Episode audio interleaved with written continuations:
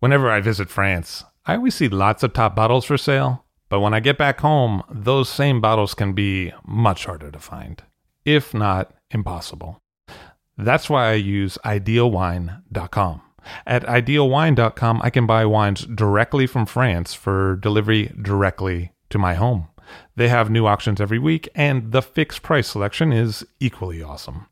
Clos Rougeard, Chateau Rayas, and Ulysse Collin, as well as many more greats from all over France, are regularly available on the website. Best of all, it is simple and hassle free to buy them. Ideal Wine handles all the customs and logistics hurdles for you and for me. Wines are ordered with a couple of clicks and then they arrive. It is simple. Check out idealwine.com for more information. That's I D E A L W I N E.com to find what you'd like to be drinking. I'll drink to that, where we get behind the scenes of the beverage business. I'm Levi Dalton. I'm Erin Scala. And here's our show today.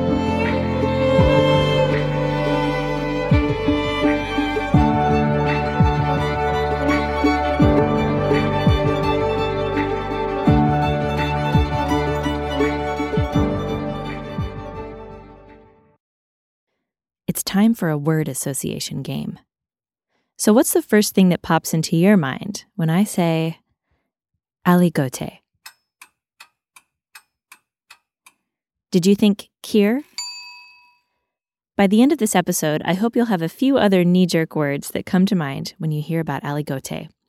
Because there's just one goal with this episode, and that's to reveal some secrets of aligote in the hopes that you'll increase your appreciation of it. But first, let's step back in time to see if history repeats itself. We're in the early 1500s, and the medieval era is surging full force into the Renaissance. Opera has not yet been invented, the piano is still 150 years into the future, and the violin is in its infancy, just becoming popular. For the first time, sunflowers arrive in Europe from North America. The pocket watch is invented, and this will go on to revolutionize timekeeping by bringing minutes to each person.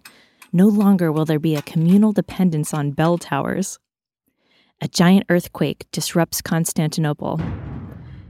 Michelangelo's Sistine Chapel ceiling has just been revealed. Leonardo da Vinci is in his stride. Around this time, Martin Luther breaks with the Catholic Church and founds Lutheranism and shakes up the religious order of Europe. It's a time of great change, with a sense of tradition that pushes many to cling to the past, mixed with this unbreakable, palpable force of a new era. And just as old ideas reinvented and refreshed themselves in the Renaissance, a similar renewal occurred in vineyards. And there to taxonomize it all was Hieronymus. In the early 1500s, two Hieronymus Bachs roamed the earth one was a Dutch painter whose trippy paintings still captivate us today, and the other, Hieronymus Bock, was a German botanist who recorded and organized plants. In his book Kräuterbuch about plants, he writes about Riesling, Elbling, and he mentions what we think is a reference to Gouais Blanc. Gouais Blanc was one of a few popular grape varieties that, in Hieronymus's day, had been around for at least a thousand years. Pinot, Savagnin, and Gouais Blanc. These staples of the past were fertilizing one another and creating new grape varieties.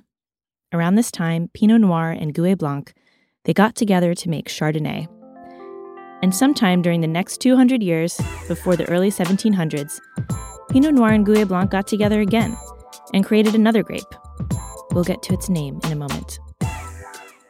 In medieval times, Gouais Blanc went by many names in the various kingdoms.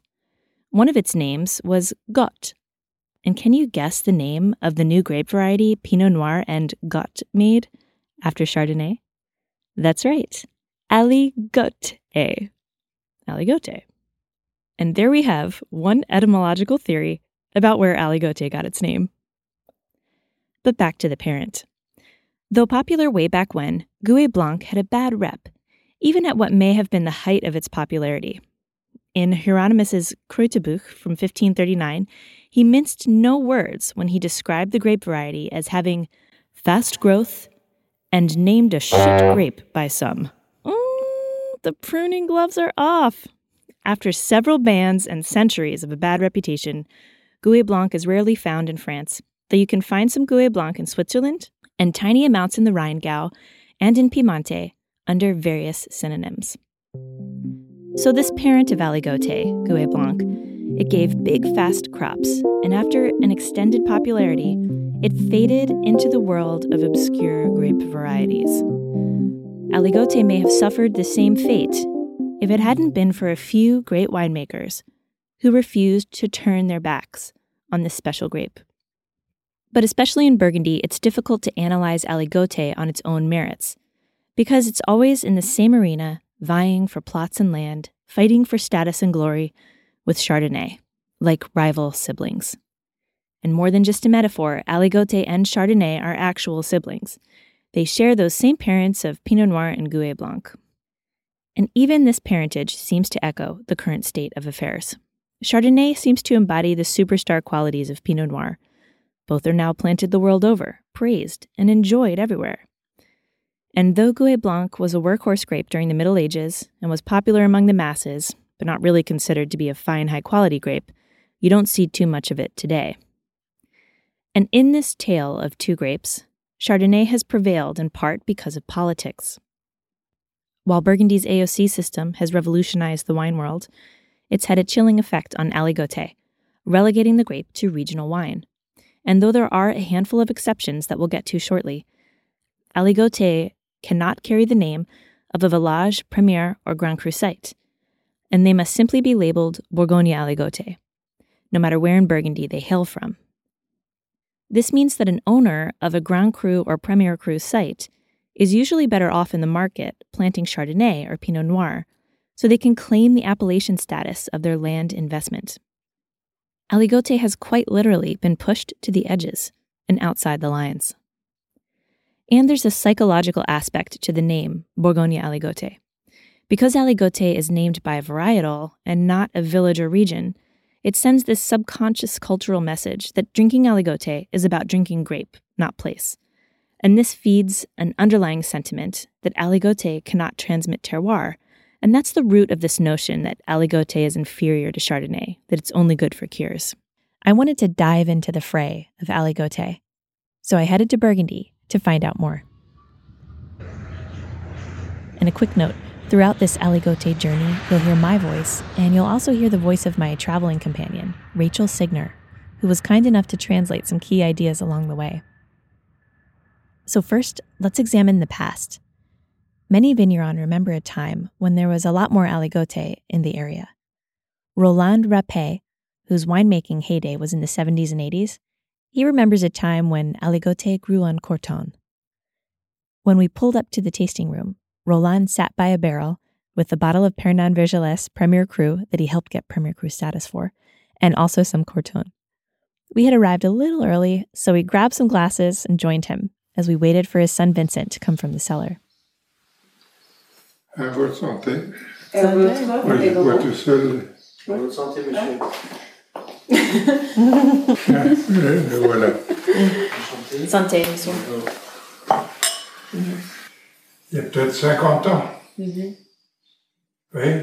Oui. Oui, il y avait pas mal de, de ligotés en Corton-sur-le-Main. There was some not bad aligoté 50 years ago. Ça disparaissait petit à petit. Little by little, they took it out. Mais c'était en début de repas, quoi. You would have it at the beginning of a meal. Apéritif. Oui. Oui. oui. And why no more? Mais il était tout arraché? Ah oui, c'était arraché. C'était des vieilles vignes et ils ont été arrachés. He took out all the old vines. Soon, Vincent joined us, and he gave us his take.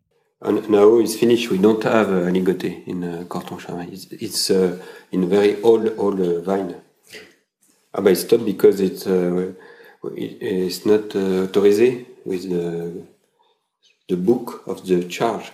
Before, in Pernod Vergelès, you can find aligoté everywhere.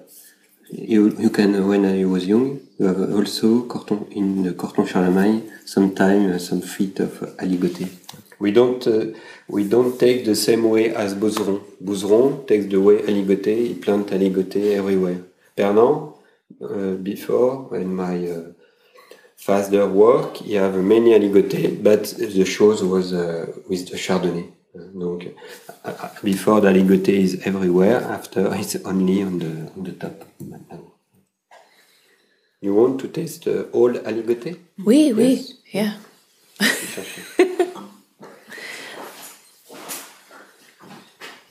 Vincent shared a 2010 and a 2015 aligote with us, explaining that the 10 was a high acid year, so it was drinking nicely now, and the 15 was a richer year, so it had less acid and was also drinking nicely now. And is this uh, Pernand Vergelesses? Là, we have uh, 50%, 50% on the top and 50% here on the Nivel village Yep. and all vine. Uh, uh, we have also aligoté in the village in this, but now it is finished. It is here on the parcel of Pernand Vergelesses. I have aligoté, Uh, but uh, now we give the, the They vine. arraché? Voilà, arraché. They pulled it out. After we plant in one year, two year, we plant Chardonnay. Then Vincent took us to the fermenting room and the cellar. And the fermenting room was this incredible space that had accidentally been built to the exact specifications of one of the world's most perfect acoustic environments.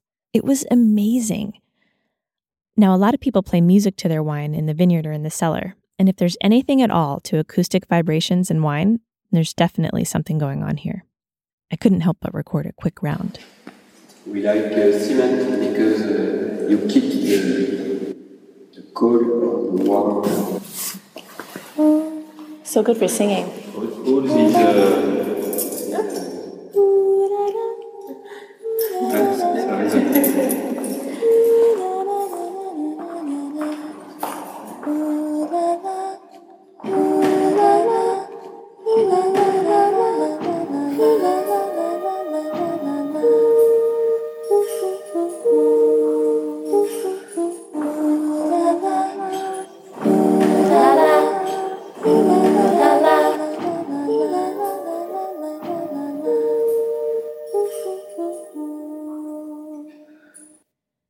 Man, it's like an a cappella dream in there.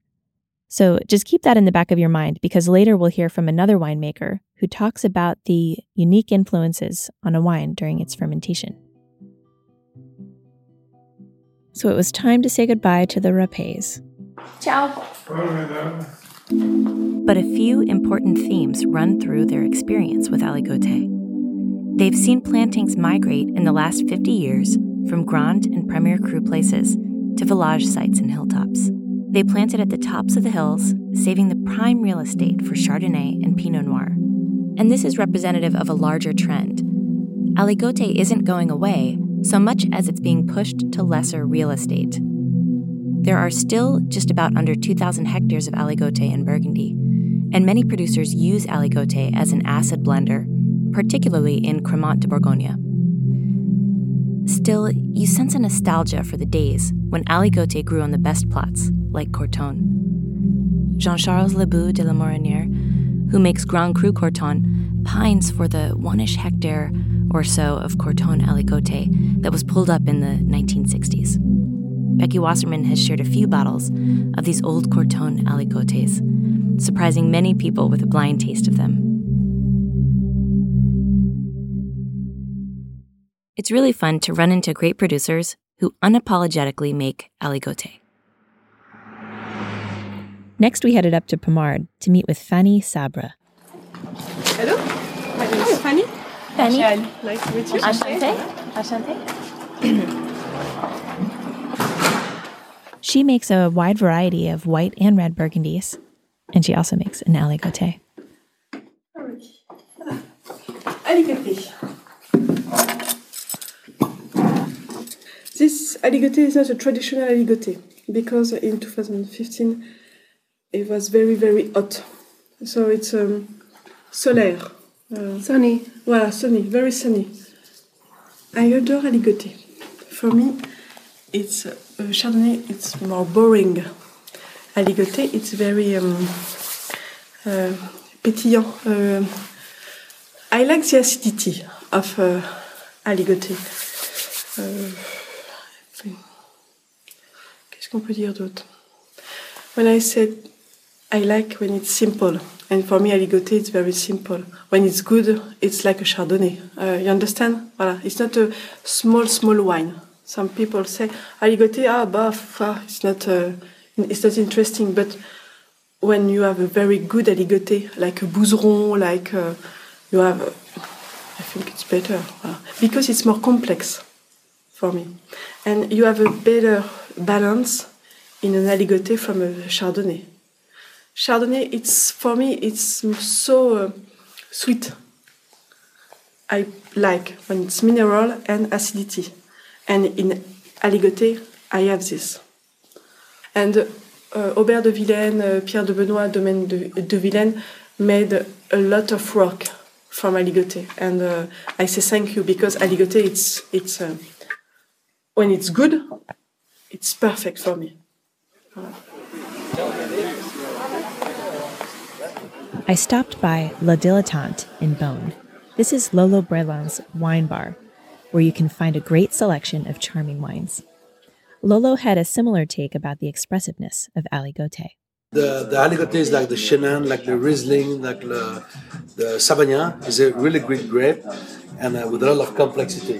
The problem of the Aligoté uh, is a bad reputation, but it's really good from the really nice producers, definitely. Because the Aligoté, you, you, you need, uh, like every grapes, a lot of attention, so you need, you need to work a lot. If you think that uh, we, we say the expression in France, the the fifth wheels of the of the you know the car, you you, you will doing something uh, not really uh, interesting and good. But if that's really uh, uh, something for you important, and you will trying to make a, a great bottle of wine with that, that could be uh, really really good. But the problem is uh, the reputation. It's not aligoté. It's not. It's the reputation of the, the, the aperitif wine. You know, something you, you blend with the, the black currant cream, for example, for the kir. So it's it's not a, a good reputation. But we'll change that.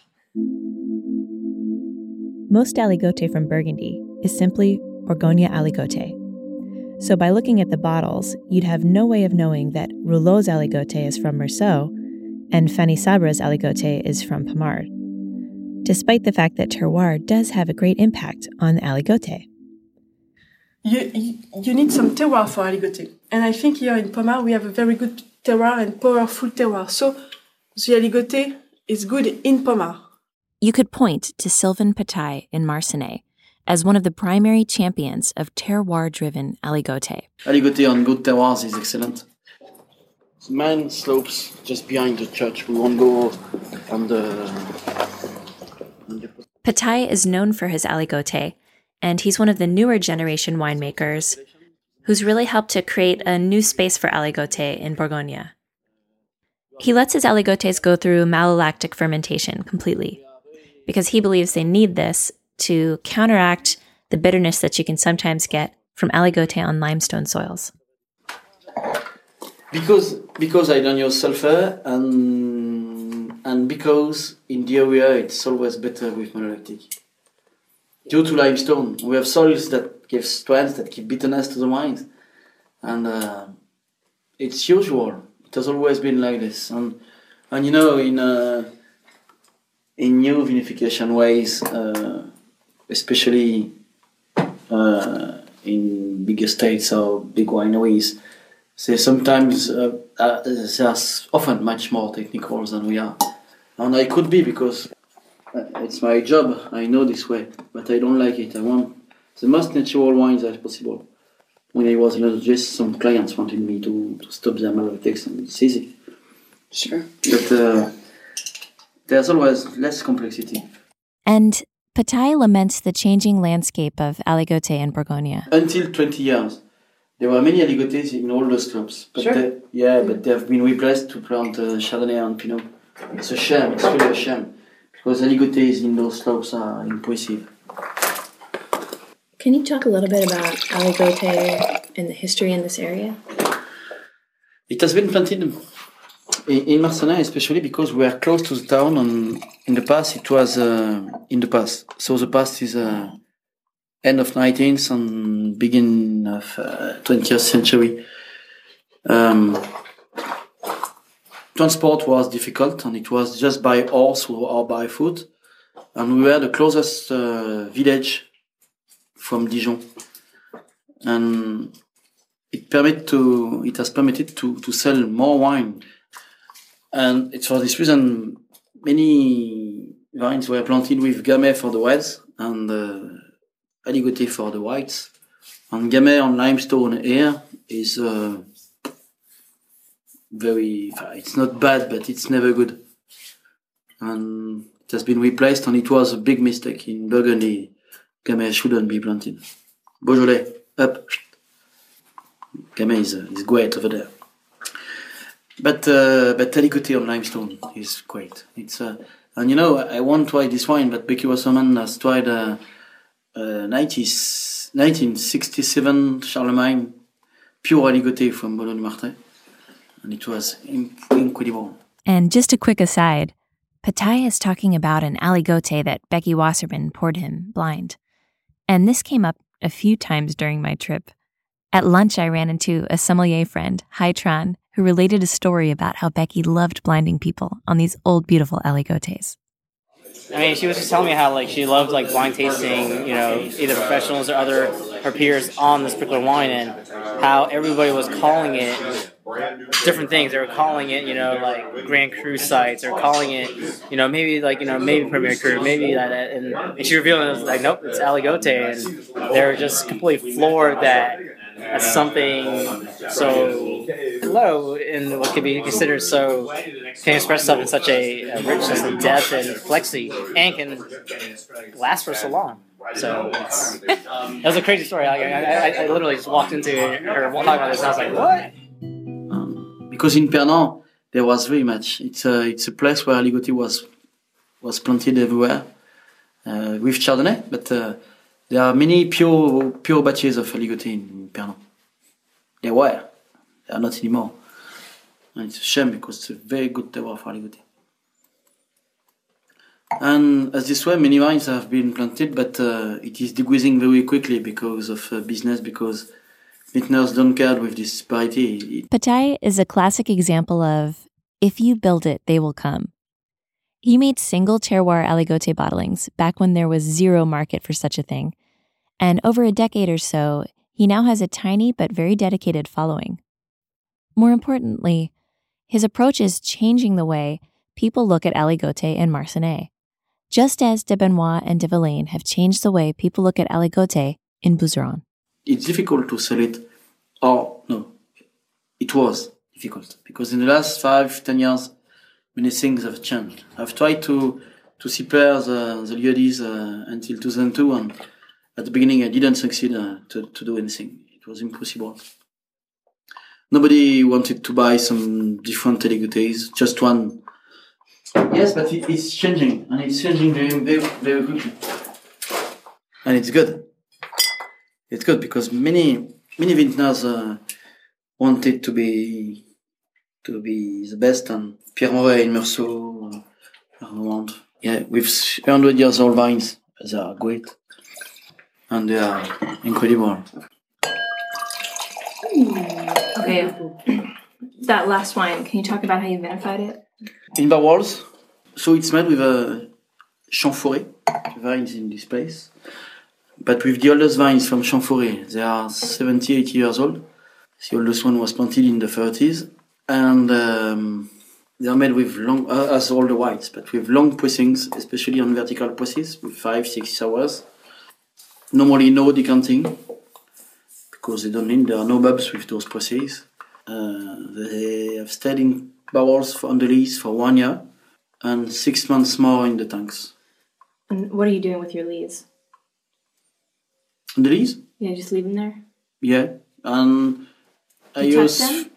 Yeah, it depends on. Uh, and when I use bâtonnage, it's just because the wine is going to oxidization. Uh, I, I move the leaves in December, January when the cellar goes down, when the temperature goes down, just once or twice just to protect the wine, to avoid the yeast to be reduced on the wine at the top to be oxidized. Just to, it's a sort of mixing of oxidization. And after after winter, the, the wine has obtained more resistance to oxygen, so we don't move it anymore. And it has been bottled with no filtration on the two thirds of the tank, and the bottom has been filtered and have been blended. Permits to avoid, uh, as uh, the decantation, it's always clearer on the top. So before bottling, I whack as as long as it's clear, and I just filter a small quantity uh, on the bottom of the, the tank. The the all vertical presses, I have four ones. The all ones, click click click And oh yeah, but uh, perfect, excellent. It needs time, but uh, the juice is not the same, not at all. It's aligoté from Charmes-au-Prêtre, one of Charme. the Charmes-au-Prêtre, one of the best parcels in Marsannay. Charme auprès. La Charmes-au-Prêtre, especially very, very good for the whites.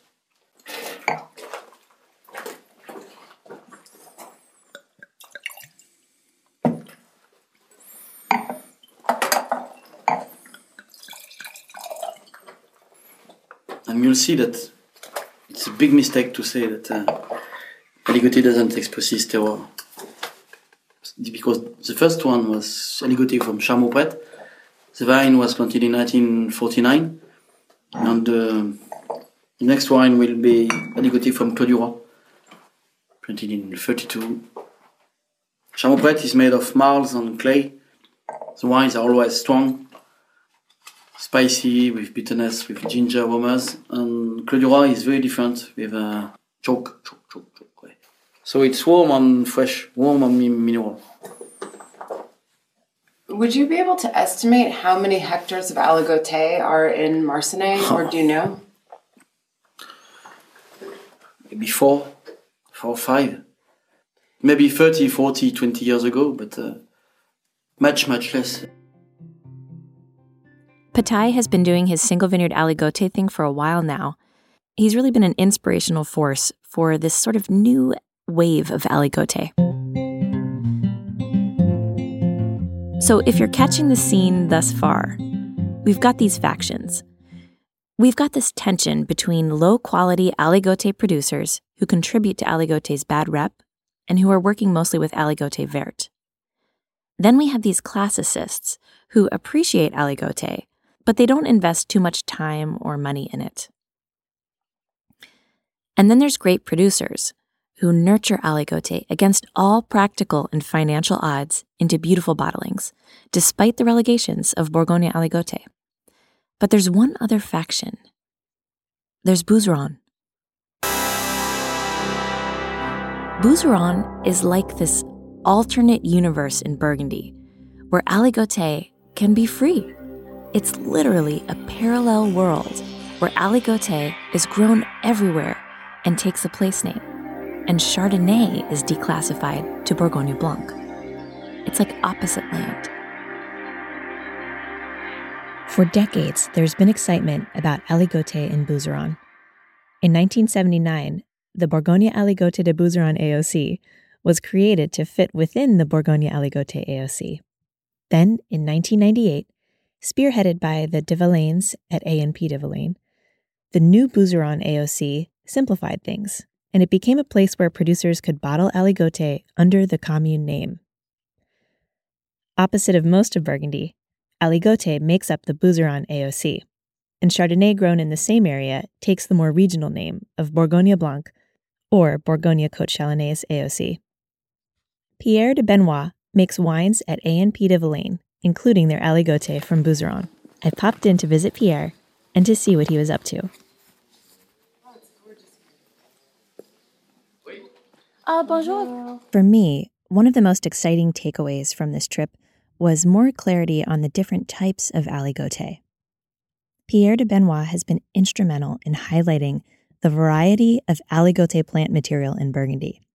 Specifically, he distinguishes between aligote doré and aligote vert, or golden aligote versus green aligote. With the aligote, aligote verte, aligote doré, are they different clones? Like, and how many clones do you come across? At the Domaine de Villaine, zero clones. We use only uh, Massal selection, created a few years ago by my uncle, first of all, and then I continue um, uh, this, this selection, this selection Massal from my oldest aligoté, which is about 115 years old. Voilà. And in 19 and uh, 12 years ago, I decided to create a conservatory from this very old uh, vine of Aligoté doré.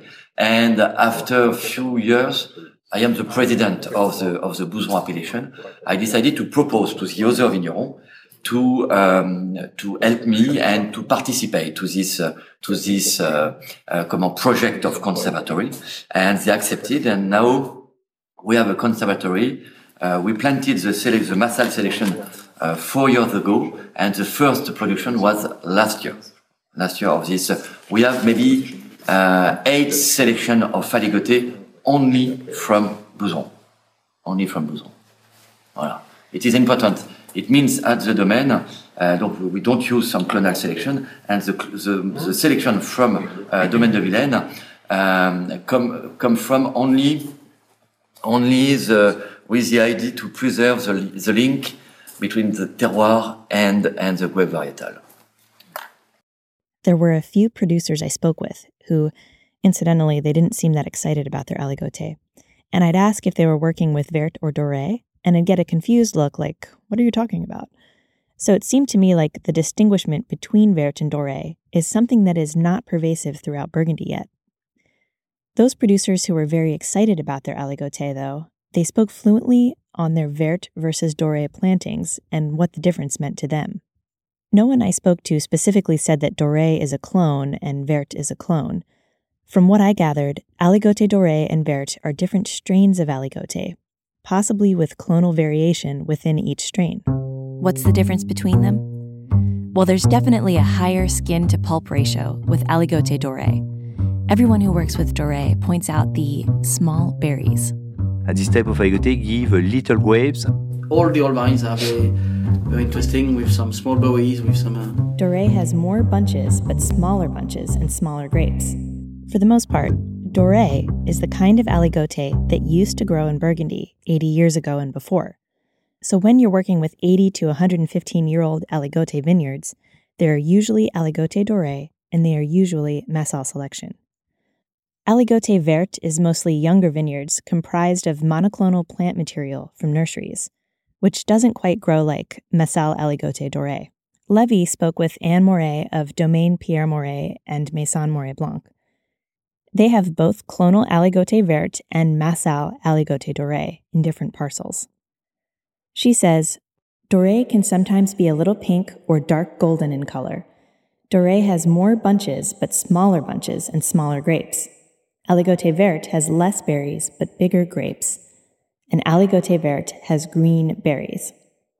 She also says that Aligoté vert can be very interesting if you get it ripe and you don't let it produce too much. Pierre has really driven an effort in Bouzeron to focus on Aligoté Doré.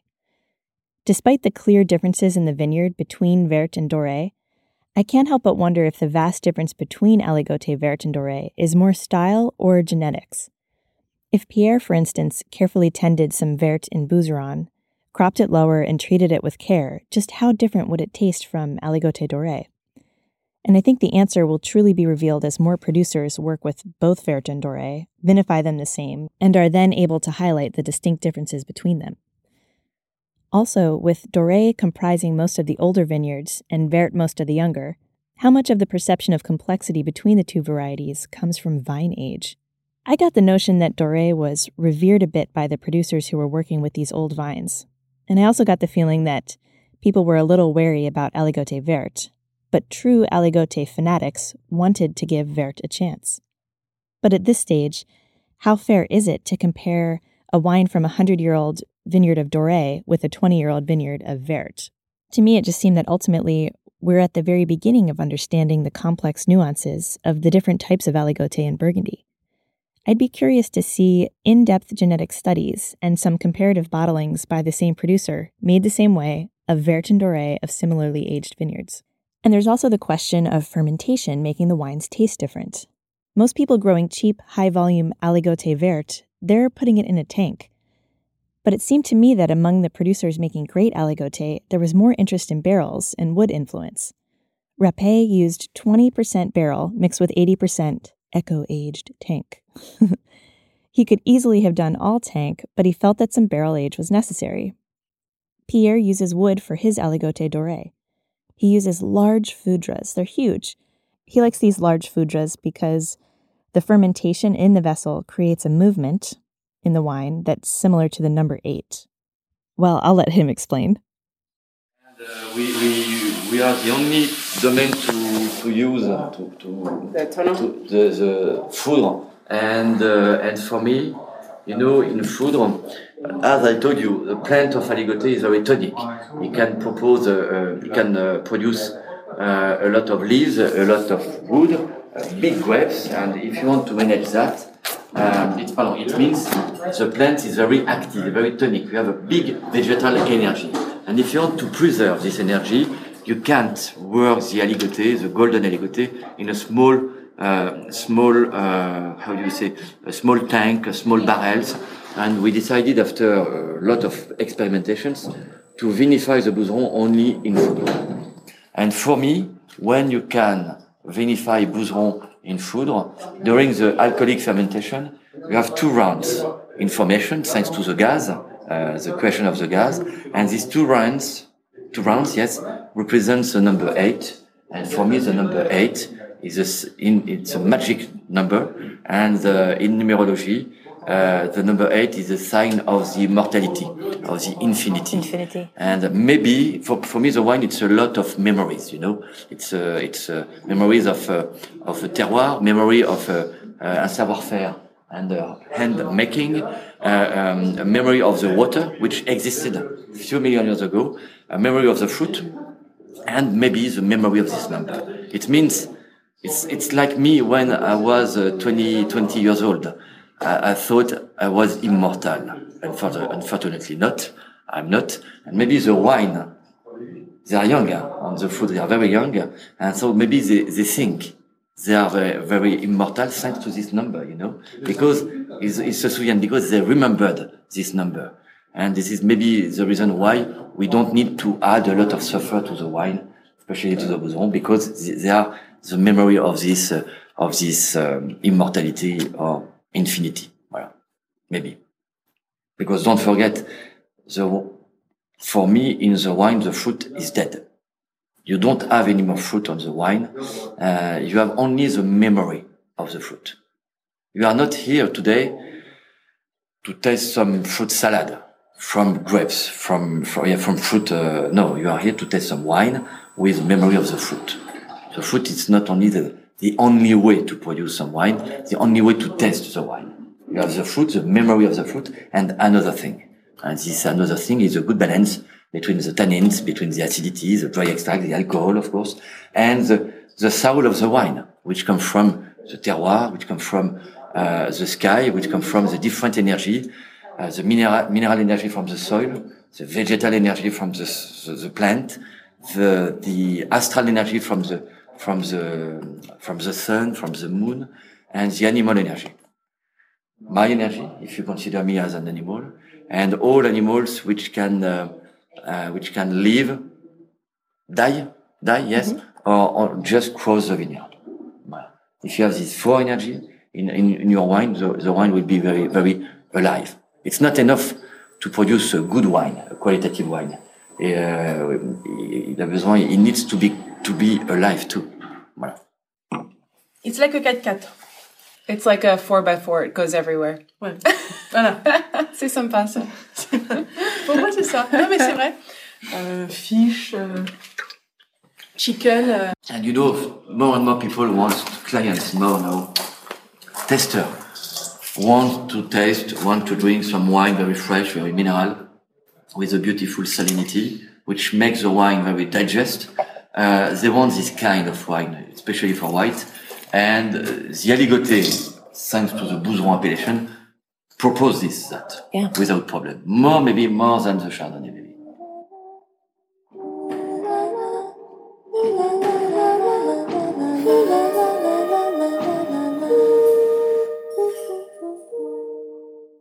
In addition to Bouzeron, there's one other exception. There's a very special vineyard that's allowed to make Premier Cru Aligoté. But there's a small exception in Côte de Nuits, in Domaine Ponsot, Morey Premier Cru, Monts Luisants. Domaine Ponsot in Morey Saint-Denis. It is a, a big estate, famous, famous estate. Produces some Morey Premier Cru, les Monts Luisants, with Aligoté. And it has been like this for a so long period on an administration in Neo uh, didn't say anything for a long time, so they have succeeded to keep this uh, this appellation. And there's the aligoté of Frederic Lafarge, who works with Aligoté Doré. Let's revisit Levi's conversation with Lafarge from March 2017.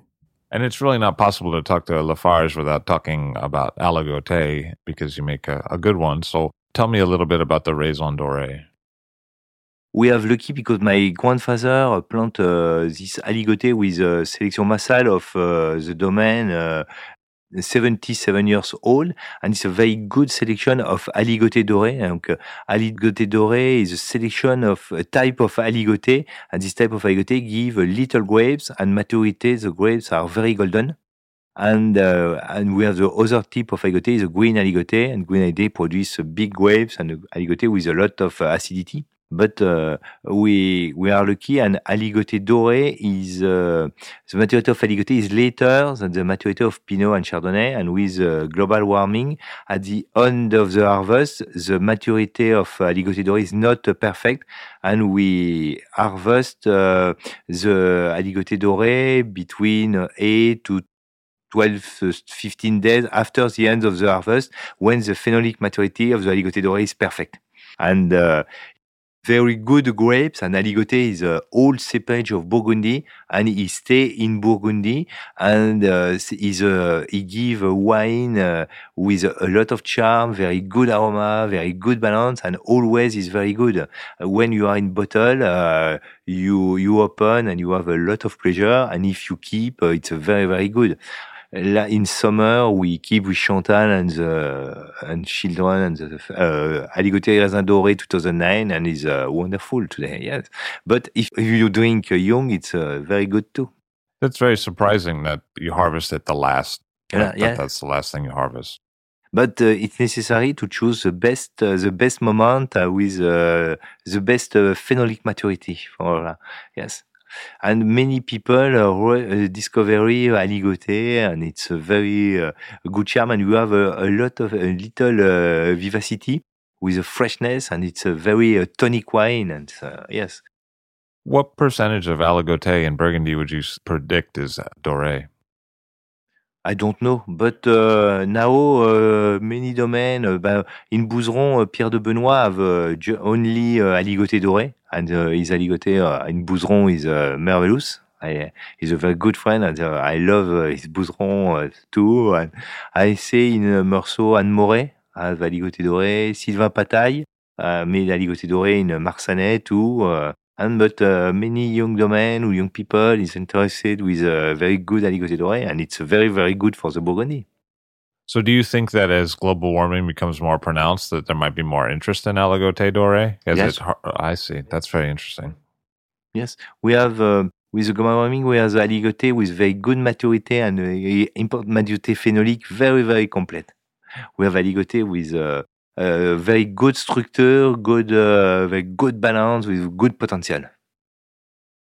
And so, when you drink Aligoté Doré, do you uh, decant it, or do you just pour from the bottle, or?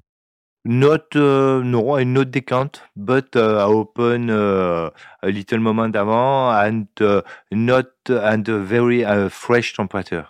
Not very very cold, but a fresh temperature, and we have very enjoy wine. Because that's how you might appreciate a good white burgundy too, right? Yes, like exactly. not too cold and exactly. Is that because it's harder to get the texture if you do it too cold?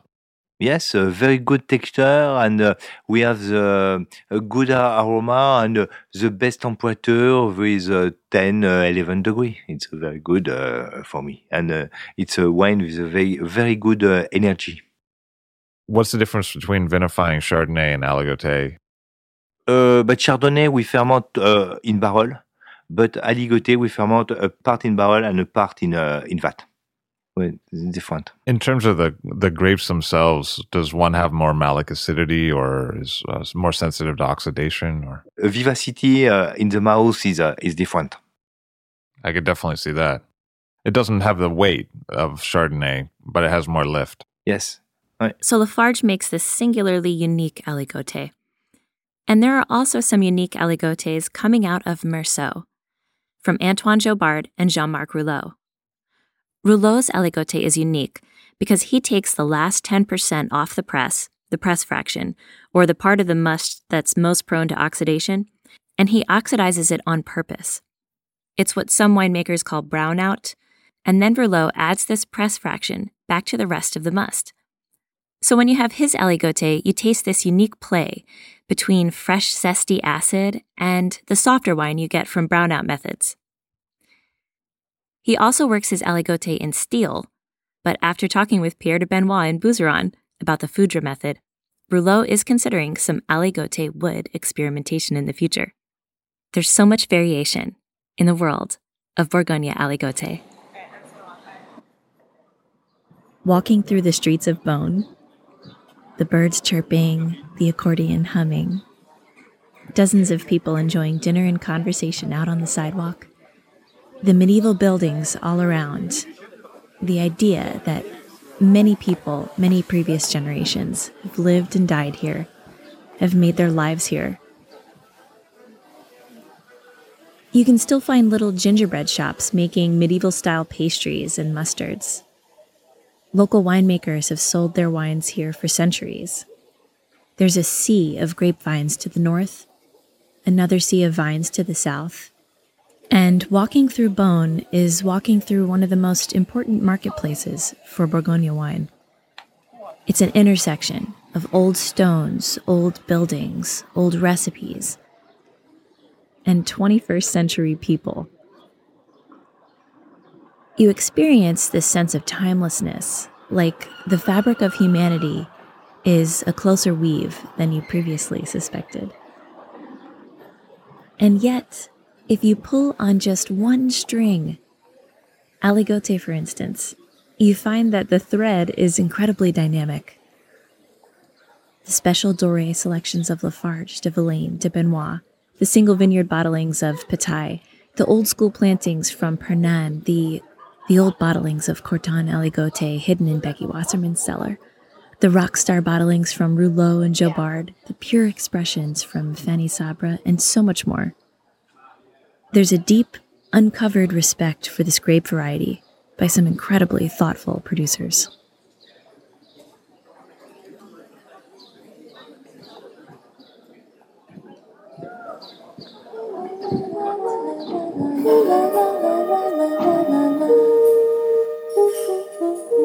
So now, let's try it again. What's the first thing you think of when I say aligote? I hope it's more difficult to answer than before. The world of aligote and Chardonnay is not as binary as it might seem on the surface. There are Chardonnays out there that might benefit from a little cassis, and there are some boring aligotes. But when you get into the aligotes that are made by winemakers who love working with aligote, you find an entirely different story. There's another world out there of sublime aligote. Hold the cassis.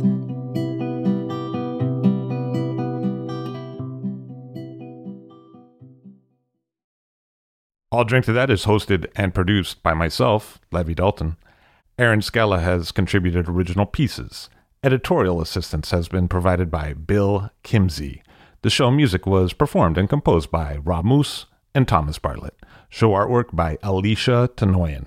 T shirts, sweatshirts, coffee mugs, and so much more, including show stickers, notebooks, and even gift wrap, are available for sale if you check the show website, illdrinktothatpod.com. That's I L L drink to that P O which is the same place you'd go to sign up for our email list or to make one of the crucially important donations that help keep this show operating. You can donate from anywhere using PayPal or Stripe on the show website. Remember to hit subscribe or to follow this show in your favorite podcast app, please. That's super important to see every episode.